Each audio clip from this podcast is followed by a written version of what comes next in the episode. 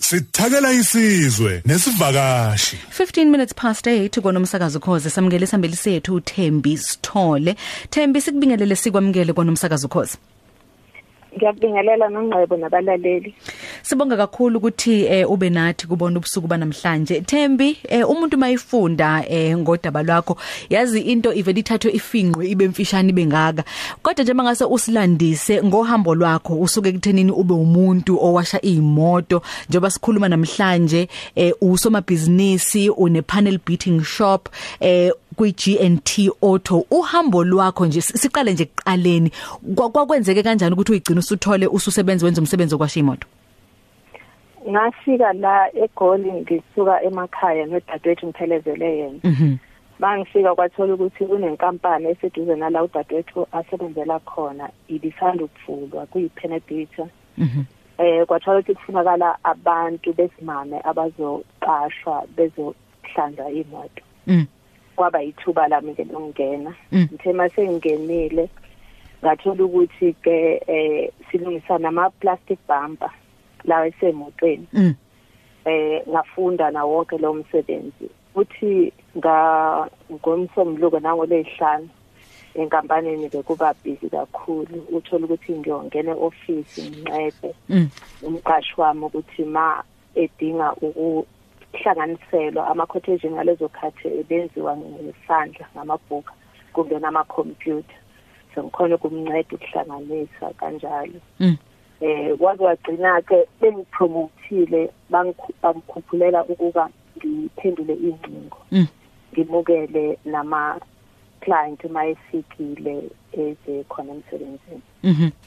Lokhu ngisebenza kanjalo ngimukela ingcingo nama customer kodwa ke lokhu ngiyifundisa eminye imisebenzi ekhona yase office ngingagcina ngi office administrator ngagcina ngomanager we office administrator.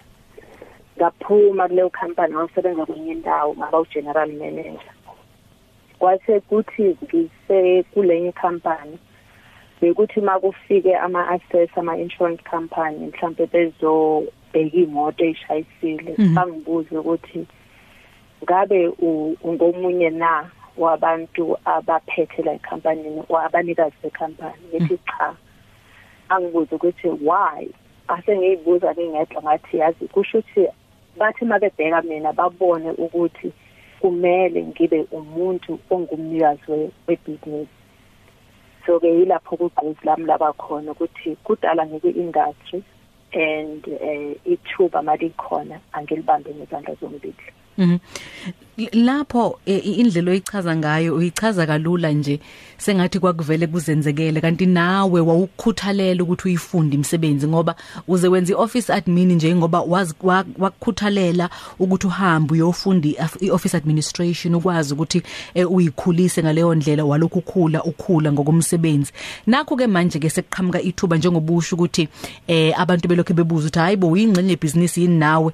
Sekuqhamuka ithuba lokuthi ke ungene kwi G&T Auto eh kukwenzeka kanjani lokho? Kwafika uGavin Masters lo engu engu partner naye ku business wathi u- ufuna uqala i-meeting kodwa maye lokhethe ubhekile ukuthi uzoqala nobani wathi igama lami alisuke enqondweni yakhe. Ngahlala ngathi mina ay uyazi ukuthi bengisebenza ku- kubo ifamily yakubo naye beyi-owner kuleyo business. Ngithi uyazi ukuthi anginamali. Eh njengoba ngangisebenza bengaholi imali engakanani Mhm. so anginamali yokuthi ngayoyifaka ebhizinisini. Wathi hayi ungakhathazeki um izoba khona imali ezophuma kule business ade kuyo iza nga izoza kule engapha. Mhm.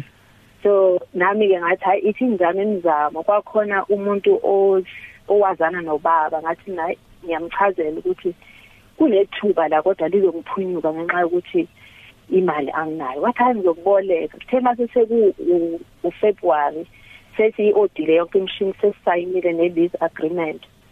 Lo baba mangithi ngiyamfonela kwathiwa ukuthi unyamalela. Ifoni yakhe it's not available.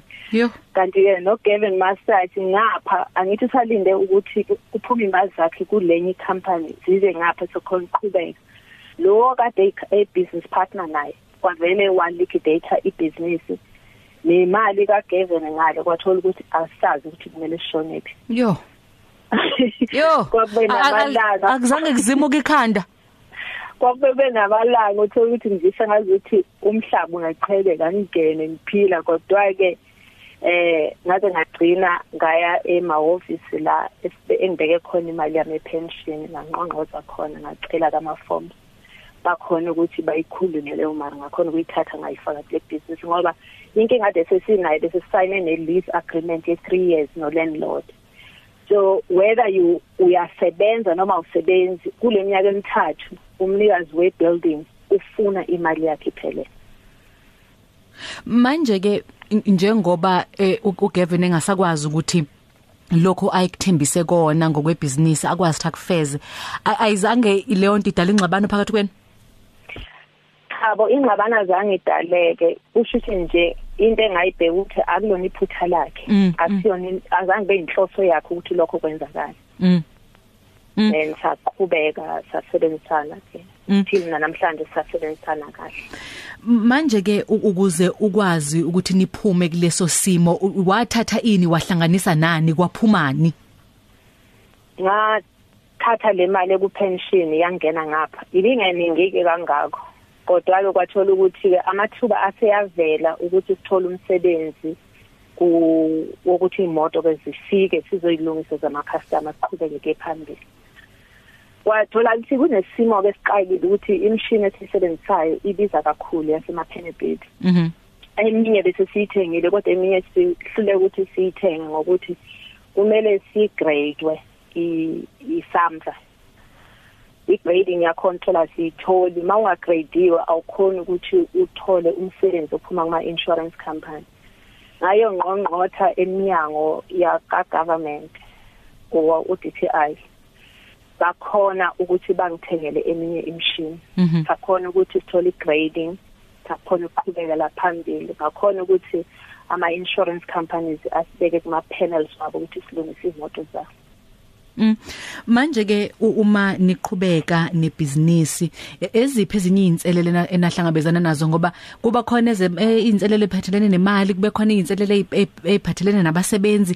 Izinto nje senidlule kuzona uthi mawubuka manje uthi hey umuntu angangibona ngihamba. Em kakhulu ebeyinkulu kakhulu kimi bengu njoba ngangumuntu ngaphuma esikoleni ngiphuma ku matric ngayosebenza mangisuka ekusebenzeni. Ngayoqala ibhizinisi kodwa ngingakaze ngiyoqeqeshelwa ukuthi ibhizinisi liphathwa kanjani. Mm. So ngase ngiba nenhlanhla kwaba noSamilayo Enterprise Development Program. Bangikhetha bangifaka kule program yabo. Mase bengifakile ke benza ucwaningo ukuthi kwibhizinisi esikuyo njoba ngiyirana kanjena kuphi la ekudinga khona ukuthi ngithole usizo bazokwazi ukuthi bangincede. Ngizokwazi ukuthi masirana ibhizinisi ngiyirane ngendlela e-right. So bangenileke banginceda babona la kade kuxeka xeka khona bangikhuphula and senginolwazi oluningi ebengingenalo elokurana ibhizinisi Mm. Manje ke uma ubheka manje eh la senikhona njenge G&T Auto ngoba ke kube nezigaba ezahlukahlukene othi mawudlula kuzona njengomuntu osomabhizinisi kube ukuthi lokho sekunibeka ezingeni elithile eh njengebhizinisi mhlawumbe oma accreditation athile njalo njalo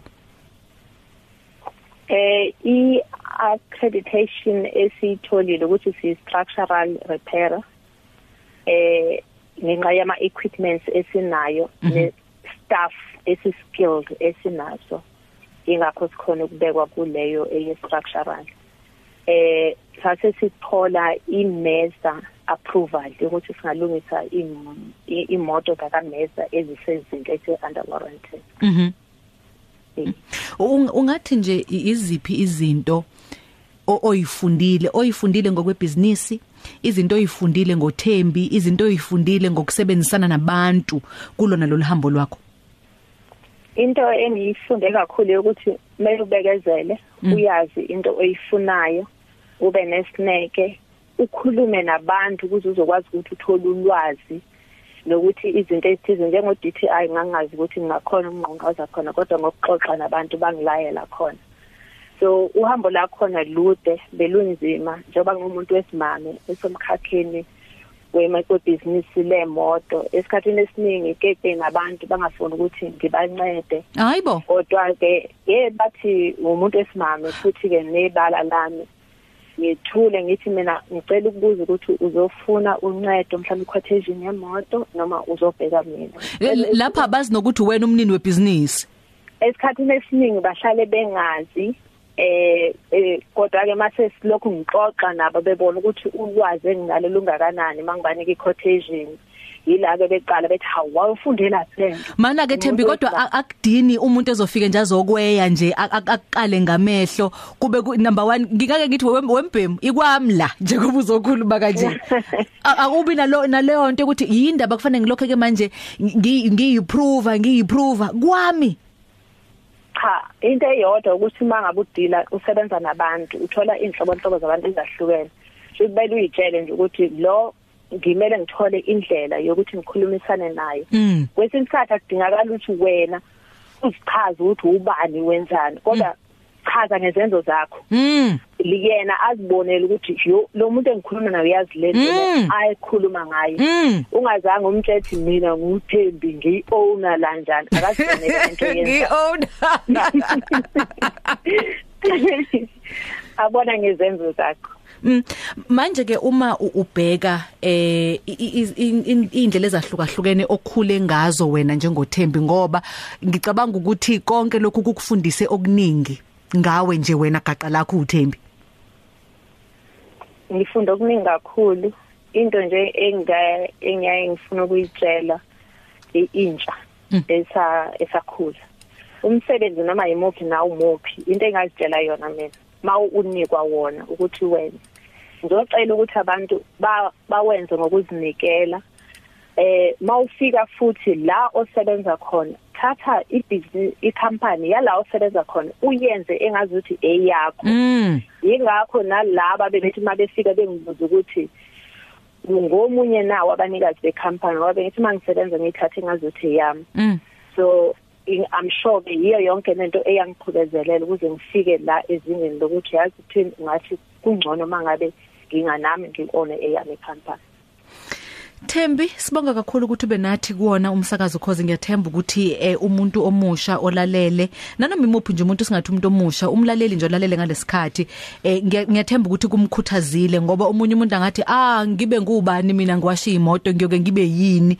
Umuntu kwayilokho angathathi ukuthi kubalekile ngoba uma ingawashiwa imoto izosala ingcolile. Umkhulu kabi lo umsebenzi umkhulu kabi lo umsebenzi akusona umsebenzi omncane. Nanokuthi ke umuntu abe nokuthi ngokubuka umsebenzi wakhe angawuboni ubalekile naye azibone sengathi akabalekile kwayena gaqa lakhe.